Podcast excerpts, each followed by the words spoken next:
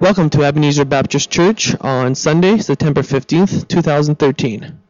Today's message is Suffering and Sharing by Pastor Bradley Reed, based on 2 Timothy chapter 1, verses 8 through 18.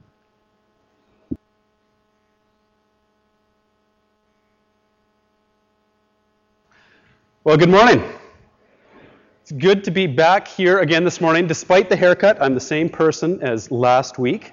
And I have to say, it's nice. I was, I was talking with Isaac earlier. It's nice as a preacher to be able to preach the same place a couple Sundays in a row. Uh, I didn't often get that opportunity when I was serving as youth or associate pastor. And so it's, it's good to be here. And I hope that by the end of my sermon, you feel the same way, that it's good that I'm back again this morning. I want to also take an opportunity just to commend you as a church a little bit. Last week, when, when I walked through the door, there was a few people here that I, I, know and they would recognize me, but it was nice to walk in and I had a number of people greet me and introduce themselves. You made me feel very welcome. And that was before anyone knew that I was preaching. And so that's, that's really good. That's good that as a church, someone can walk in and feel welcome. I would commend you on that and I would encourage you to continue to show that sort of welcome to everyone who, who comes in here on a Sunday morning or any time. It's a great thing for a church to be able to do that. Last week we looked at 2 Timothy. We started in, in chapter 1, and we looked at uh, the first seven verses. We looked at how we have a legacy of faith. We could look, if we were able, we could see how our faith stretches back to Jesus and even beyond. We can look at how God has been at work in our ministries. We can take encouragement in that. We saw how God gives us His Spirit of love, of power, of self control. And when you take that and you combine it with his grace, mercy, and peace, which Paul opened the letter with, we know that we have all we need in order to do the ministry that God calls us to do. And I reminded you again and again, you as followers of Jesus are to be ministers of the gospel. If you follow him, he calls you to be a minister of the gospel, to go and proclaim the truth of Jesus to the world around you. And I hope you had an opportunity to read 2 Timothy this last week. I encouraged you to do that last week and to just read through it. Four chapters. Doesn't take too long. Last week I mentioned that I was reading Les Mis on my Kindle and I was about 6% through that book. Well, I was diligent this week and I read a lot in, in the book and now I'm 8% through that book. It's going to be a while. Uh, but you could sit down and, and you could read 2 Timothy, and you could do it fairly quickly, and you'd see the percentage move nice and fast. So I would encourage you to do that because it'll give you a better sense of the overall themes of this book and where Paul is, is going in things and, and seeing how it all ties together. It's, it's great to be able to do that. We're called to be ministers of the gospel. And today we'll continue looking at 2 Timothy. We're going to see how we are called to share the gospel. But as we share, we're also going to be expected to suffer because of that. And we're going to see how Paul encourages Timothy in that to carry on. And he gives some examples of what it means to be loyal to the gospel, to be loyal to ministry. And he gives some examples of people who were poor people to follow in terms of their ministry, and some positive examples as well we'll see that the truths of the gospel should promote in us a willingness, a readiness to suffer. We should expect that to happen. And we'll take great encouragement from those examples that Paul gives. Let me pray, and then we'll begin looking at uh, verse 8 and onward. Father, thank you again for this morning. Thank you that you have called us here to be sharing in worship and to be hearing from your word. And Father, I pray that your word would go forth and that as you, you have promised, it will have an impact in our lives. We pray this in Jesus' name. Amen. So, verse 8, Paul starts off and he says, Therefore, do not be ashamed of the testimony about our Lord, nor of me, his prisoner. And if you remember last week, there was a, a little phrase in verse 6 where Paul talked about things and he said, for this reason. And I said, whenever you read a phrase like that, for this reason, you should look back and say, what's the reason that Paul is talking about? Well, it's the same thing here. When Paul says, therefore, do not be ashamed, you should want to figure out what is he talking about. The little phrase I learned to help me with this was whenever you read a therefore in the Bible, think of wherefore the therefore. Where is it pointing to? What is he talking about? And as you look at it, you see that what Paul is saying is that God has given us his spirit of power, of love, and of self control. And because of that, we need to make sure that we aren't ashamed of the gospel. We have the power within us to not be ashamed as we try to be ministers of the gospel. And actually, the next number of verses totally build off of this idea of not being ashamed. It's foundational to this text. And so we have to recognize we have power, and so we don't have to be ashamed. Timothy is told not to be ashamed of the testimony of Jesus, of the gospel. And he's not to be ashamed of Paul. And remember, Paul is in prison because he was faithful to the gospel. And the gospel was so key in the life of Paul that Paul would say that if you were disloyal to him as a person, it would be the same as being disloyal to the gospel. If you were ashamed of Paul, a prisoner, you would be ashamed of the gospel. He just it tied in so closely together in his mind because his mission, his life was focused on preaching and sharing the gospel. So I wonder for myself, would people look at me and tie me that closely in with the gospel? I hope they would. I don't know that it always happens, but we should be thinking about that. Do people look at us and see the gospel of Jesus Christ as we try to live our lives, as people looked at Paul and saw that? I want you to know that in this, I don't think this is an indication that Timothy was already ashamed of the gospel. I don't think Paul was worried about that. We don't see that anywhere in this book or in the book of 1 Timothy or anywhere in the New Testament do we get any hint that Timothy was ashamed of the gospel or that he was ready to give up on his ministry. Instead, I see this as Paul giving a little advanced warning. Paul recognizing that others had become ashamed of the gospel or had become ashamed of him. And so he's encouraging Timothy keep on in what you're doing. Don't let even a hint of shame enter into your life and into your ministry. And we have to understand why could there be shame? Why could association with Jesus, with the gospel, be something to be ashamed of? And this is another thing that we have to keep in mind when we read our Bibles is that we've got to enter into what were things like back then when this was written. When Paul was writing, what could be the shame that could be associated with the gospel for the people that, that he knew, for the world in which he lived? And we have to remember that there was a different view of Jesus back then. Back then, Jesus, for Paul, where he was in Rome, would have been viewed as a criminal who had been executed by the Roman government. Not just executed, but crucified, which was the worst execution that you, you could be given. It was reserved for the very worst of, of society, for terrorists, for insurrectionists, for the people that the Roman government said these are the enemies of the state. We need to get rid of them. We ne- need to use them to set an example. And so Jesus, in a lot of people, was looked down upon. Uh, I, I don't think I'm putting it too lightly when I say people would think of Jesus, someone who was crucified, as the scum of the earth. And Paul's saying, don't be ashamed to be associated with someone who is viewed that way by the world around you. Timothy needed to keep in mind the truth of the gospel here. He needed to remember that the crucifixion of Jesus wasn't just because the Roman government allowed it to happen. It was because God's plan was that Jesus would be crucified so that we could be forgiven, so that we could serve God and honor him.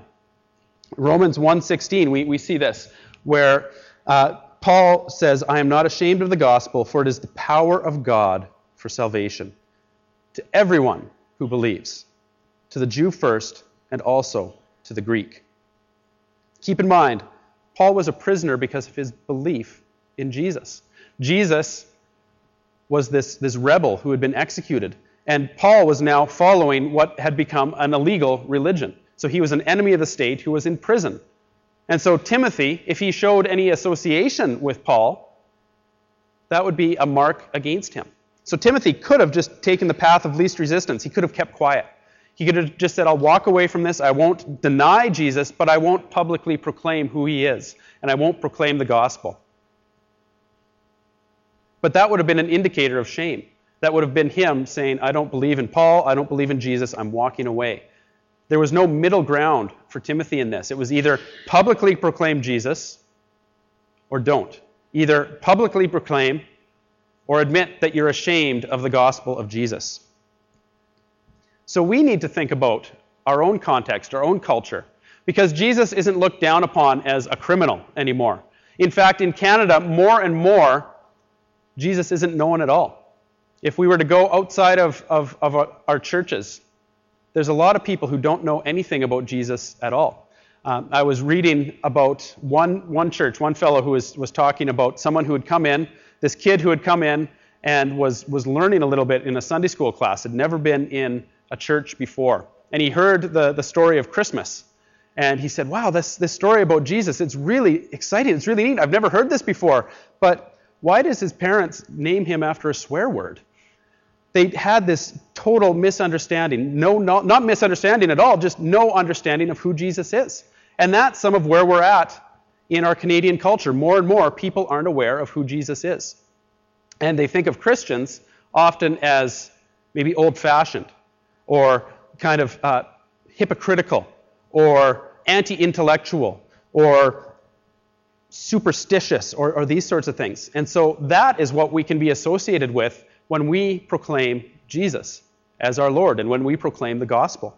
And we need to be willing to suffer that kind of shame, to have people look at us and say, oh, you're out of touch, or you don't get it, and you're, you're anti intellectual, whatever it might be be willing to, to take on that label from others because we can have this opportunity to share the gospel with them. And I actually see the, the lack of, of knowledge about Jesus in our culture as a great opportunity because we can come in and we can proclaim the truth, and there isn't necessarily all this background that people already have. They, they haven't made up their mind about who Jesus is. And so if we can come and proclaim the truth to them in a way that they'll hear, I think it's a wonderful opportunity to have people come to Jesus in faith. So we're not to be ashamed. But there's a second command in the passage. Uh, and we're told that we need to share in suffering for the gospel by the power of God. This is a tough thing to hear in some ways, isn't it? Not only do we avoid shame and do we proudly and publicly proclaim the gospel of Jesus, but we recognize that we will suffer as we seek to share and to live out the gospel. And this isn't just Paul at the end of his life saying, Wow, I, look back and I met Jesus and I went through a lot of really hard things, and so I better give people a heads up in case the same sort, sort of things happen to, to, to them. No, it's Paul recognizing that suffering is part of being a follower of Jesus. In Matthew chapter 5, we read the words of Jesus. And he says, Blessed are you when others revile you, and when you uh, and persecute you and utter all kinds of evil against you falsely on my account. Rejoice and be glad, for your reward is great in heaven. For so they persecuted the prophets who were before you.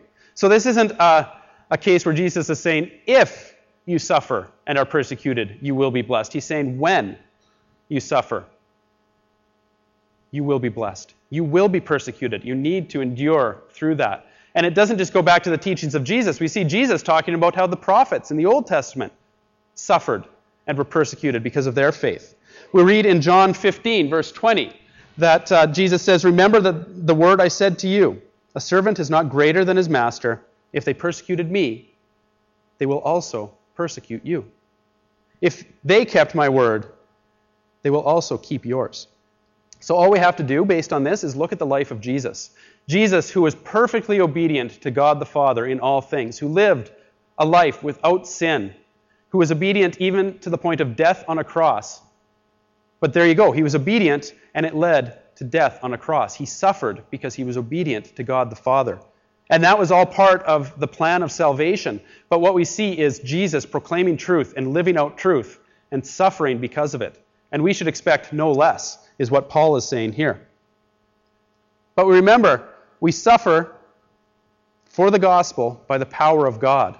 The power of God that gives us the love, the self control to be able to serve well. Our ministry needs to start, it needs to end, it needs to be totally based on God's Holy Spirit. We can suffer well only with Him. And we also don't have to suffer on our own. Paul says, share in suffering. Join with me in suffering. This isn't us off on our own, independently, trying to make it work. It's us as churches, as fellow believers, coming together and sharing in the suffering and in the challenges that we face. Part of the reality is that we will, we will have to do that together. Uh, in 1 Corinthians 12 26, we read that if one member suffers, if one part of the body, one part of the church suffers, all suffer together. If one member is honored, all rejoice together. So be willing to suffer.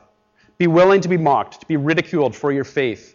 The gospel is becoming more and more on the fringe of our society, as I was saying. The church is being pushed away. But again, what an opportunity to suffer well and to proclaim the gospel boldly in a way that people will be able to hear. So we shouldn't be ashamed. We should be willing to suffer. And then Paul gives us three great examples of loyalty in the midst of sharing, in the midst of not being ashamed, and in the midst of suffering. So, first, Paul reminds us that we need to be loyal to Jesus, loyal to the gospel of Jesus Christ. We are suffering for the gospel by God's power.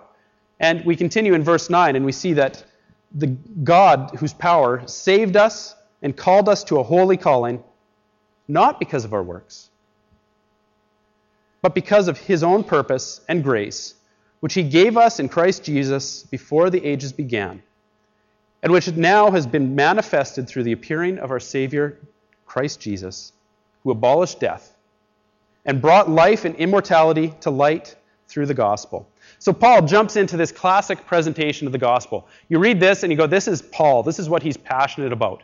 And he gives some of the basics of our faith. It's almost, I, I, think, something that Paul might have memorized as kind of a creed, a way of saying this is the gospel, this is the truth.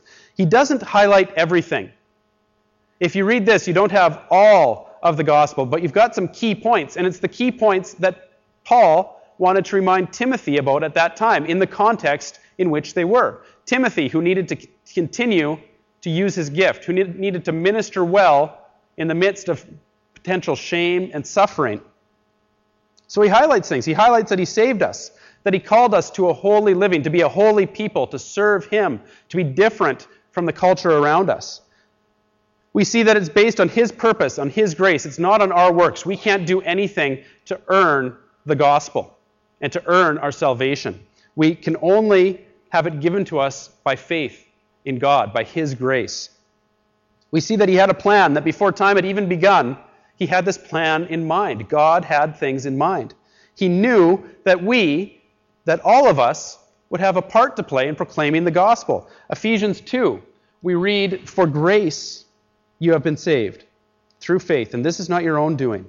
It is the gift of God, not by works, not as a result of works, so that no one may boast. For we are his workmanship, created in Christ Jesus for good works, which God prepared beforehand that you should walk in them. So, part of the amazing truth of the gospel is that you have a part to play in proclaiming it. God has good works already planned out for you, and you can go and do those. Not because you need to earn the gospel, but because as a result of it in your life, you can go and serve. You were chosen by God to serve Him. And the, the power of the gospel has been made known, as Paul talks about. Jesus, this guy who died on the cross, executed by the Roman government, he came and he revealed the power of the gospel. He abolished death.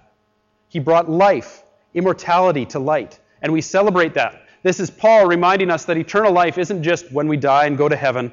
Eternal life is here and now. If you know Jesus, you have eternal life. And you will have it fully when you meet Jesus face to face. So we share the gospel, we suffer because of our sharing, but we stay loyal to the gospel. One commentator kind of paraphrased a lot of what Jesus uh, a lot of what Paul was saying, and he wrote this. He said, "Be steadfast, rekindle your gift. Take your part in the suffering, for we are already among those who have overcome death through Christ. We're already among those who have overcome death. We take part in that, we celebrate that, and we go and tell others about that. So we stay loyal to the gospel of Jesus Christ. We stay loyal also, or Timothy is encouraged to stay loyal to Paul, his friend, his mentor, his, his guide and teacher. Paul writes and says about the gospel, for which I was appointed a preacher and apostle and teacher, which is why I suffer as I do. That's why he's in jail. But I am not ashamed, for I know whom, whom I have believed, and I am convinced that he is able to guard until that day what has been entrusted to me. Remember, in Paul's mind, loyalty to the gospel is the same as loyalty to him, to Paul. And if you abandoned Paul, if Timothy abandoned Paul, he was pushing the gospel away. And Paul committed his life proclaiming the gospel. He was committed fully and completely to it. It's why he was appointed as a preacher, an apostle, a teacher, a preacher who could boldly proclaim the truth of the gospel, an apostle who had the authority to say, This is truth, a teacher who knew not only this is truth, but knew how to communicate it to other people. Because it's one thing to know something, it's another to be able to teach it well to others. But that was Paul. That's what he did. And he's not ashamed. No matter what circumstance he was in, he was not ashamed of the gospel. When he says this phrase, I know whom I have believed, the idea here is it's, it's ongoing. It's not just, I knew what I believed, but it's, I believed that, I still believe that, and I will always believe that. Paul says, no matter what my circumstances, I will believe in Jesus Christ and in his gospel. I will believe that even sitting in jail. And he believed it right up until his execution. He knew the gospel and he was committed and believed in it. And he can stay loyal. He says that God is able to guard what he's entrusted to him. This is Paul saying, Take my ministry and keep it safe. He gives that to God. And it gives him great boldness to proclaim, even in, sitting in jail, Paul proclaims the gospel. And it should give all of us great boldness as well. We can entrust our ministries to God. It isn't dependent on the things that we do. So, you as a church, you don't have to worry about how successful you look. You don't have to worry about how many people show up on a Sunday morning or how effective your ministry programs are, how many people are coming out on a Wednesday night or other times. It isn't dependent on whether or not you have a pastor leading you or who's in leadership in, in other roles. The reality is, God Himself keeps your ministry safe. God Himself has given you a ministry, and it doesn't change based on the change, changing contexts of your church. It's the same for me. As I'm currently not serving anywhere, I need to remember that my ministry is safe. Whether I'm called to serve as a pastor somewhere or not, God has given me a ministry, and I entrust it to Him for Him to keep it safe for me. So we take Paul as a model. God reigns no matter what happens and we can serve him no matter what. And Timothy had to take Paul as an example, and we can look to others who have taught us and helped us to understand the gospel and use them as examples to follow and to be loyal to as we serve together. And then the third loyalty that Paul highlights is in thir- verses 13 and 14, where we read, Follow the pattern of sound words that you have heard from me in the faith and love that are in Christ Jesus. By the Holy Spirit who dwells within us, Guard the good deposit that has been entrusted to you. So, Timothy, remember at this time, he was serving as a pastor, probably in Ephesus, a church that was pretty messed up. They had false teachers coming in, even leaders within the church who were teaching false doctrine. And Paul was saying to Timothy, keep teaching truth. But what I love is the way he phrases it the pattern of sound words. Timothy didn't have to quote Paul exactly whenever he was teaching. He needed to teach what was in line with Paul's teaching, but he could do it his own way, with his own personality. Because that's the way to teach best, is the way that you are able to teach. So he didn't have to memorize how Paul taught and then go and try and teach the same sermon or the same lesson. He could do it his own way. It had to fit the pattern. Uh, I'm a trombone player uh, from way back. I, I, started playing trombone when I was in, I think, grade seven in, uh, in school in Edmonton and I had the opportunity to learn. I, am able to pick up an instrument and learn fairly quickly. Trombone players are kind of weird. I've got this little picture to show uh, this morning. This is the parts of a trombone. And on the top, you see the parts of the trombone as seen by a child. It might be hard to see. Let me just describe it a bit. You've got the mouthpiece, and the, the, the kids think that's the part that goes toot. And there's the slide, which is the wee part. And there's the bell where the sound comes out, and that's the loud sound part of the, the trombone. And there's the spit valve at the bottom, which is the ew, gross, kind of funny part. So that's the, how the kids see it. But then if you look at the bottom, you see a scene by a trombonist like me, it's the exact same thing. I see the mouthpiece and I go, oh, that's fun. And that's the, that's the part that goes toot. And the bell is the loud, loud noise and, and all those sorts of things. It's this idea that trombone players are a little bit odd in some ways. And they, they look at the things the same way as a child sometimes. I liked playing trombone. I actually almost went to school for, for the music program to do it. And backing up to, to um, grade 7 and 8, I learned to play trombone. In grade 9, I switched schools. And the school that I went to their music program was just getting started, and there was a bunch of kids, um, kids, they were my age, they were a bunch of grade 9 students, who wanted to learn to play trombone. And my teacher said, Well, Brad, you could do this. You could teach them how to play. And I said, Okay. And so what did I do my first time sitting down with these, these fellow students who wanted to learn? I sat down and I tried to teach them the exact same way that I had been taught. I tried to remember the lessons that my teacher had taught me for how to play the trombone, and I tried to almost quote that teacher the exact same way. And it didn't work. It was frustrating for me and for them as people trying to learn to play trombone. So the next lesson, I switched things up a little bit. And I said, this is what I need to teach. Here's the, the different uh, notes on the trombone. This is how to play them. And instead of teaching the way my teacher taught, I took that information and I taught it my way. And I helped them to learn in the way that I was able to teach better. And it worked. It was much less frustrating. They actually able, were able to start playing because I taught the same information, but I taught it in a different way. And that's what Paul is saying to Timothy and what he's saying to us this morning. The content of the teaching is what's important. The way that it's communicated and taught can change. Paul's teaching wasn't the ultimate standard either. Paul's teaching matched up with the gospel of Jesus. So the teachings of Jesus were the same as the teachings of Paul and were the same as the teachings of Timothy, and they need to be the same as ours today, too. So we can think about who taught us the gospel, and we can be thankful when their teaching matched up with the pattern of sound words.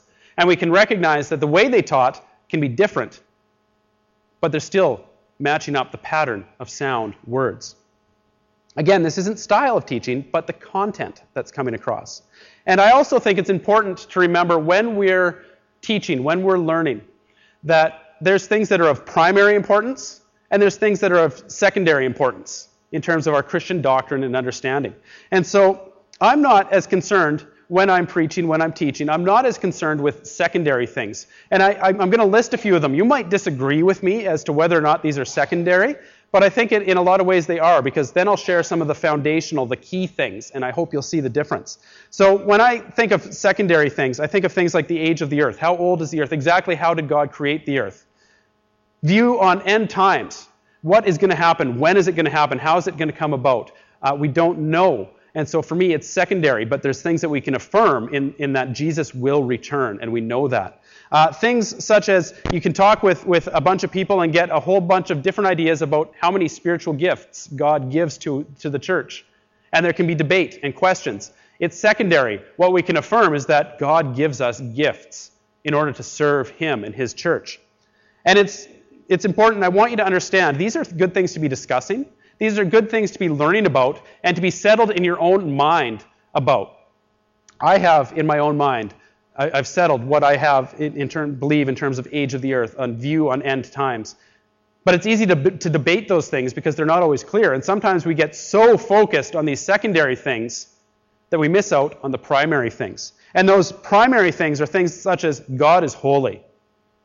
And we are not because we are sinners. And because we are sinners, we recognize that we have need of a Savior. And we recognize that Jesus Christ is God Himself who came to earth in order to save us. And that He died to forgive us of our sins. And that we, through a relationship with Him, are viewed as holy.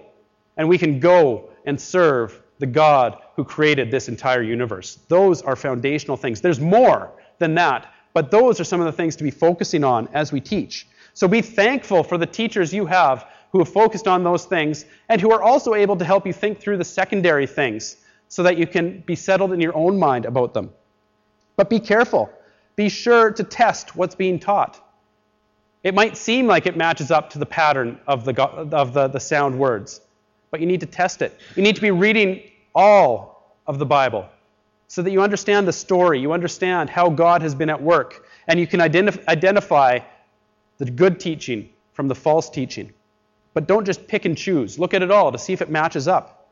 So when you, as a church, when you, as individuals here, are teaching, and when you are serving as ministers of the gospel, you have to figure out how you will stay true to the pattern of sound teaching. And I think there's two things to keep in mind. First, figure out how God has made you as a teacher. We're all teachers. We're all not all teachers who are going to be up here on a Sunday morning, but you might be talking with your neighbor with your friend, and you'll have an opportunity to teach them some truth of the gospel. Figure out how you can do that best, how God has equipped you to teach others. And then you've got to understand your context. You've got to understand how you can communicate well. Because you'll teach differently based on where you are. I would teach differently here than I did at Bethany because you're different churches, and we need to understand that. And I live in a different neighborhood than you do, so I would teach differently. I would talk with my neighbors maybe differently than you would talk with your neighbors. You've got to understand the context, the culture in which you live, so that the gospel can go forward and be understood. This is what Paul is talking about when he talks about the good deposit in verse 14. Guard the good deposit. Stay true to the sound words of the gospel.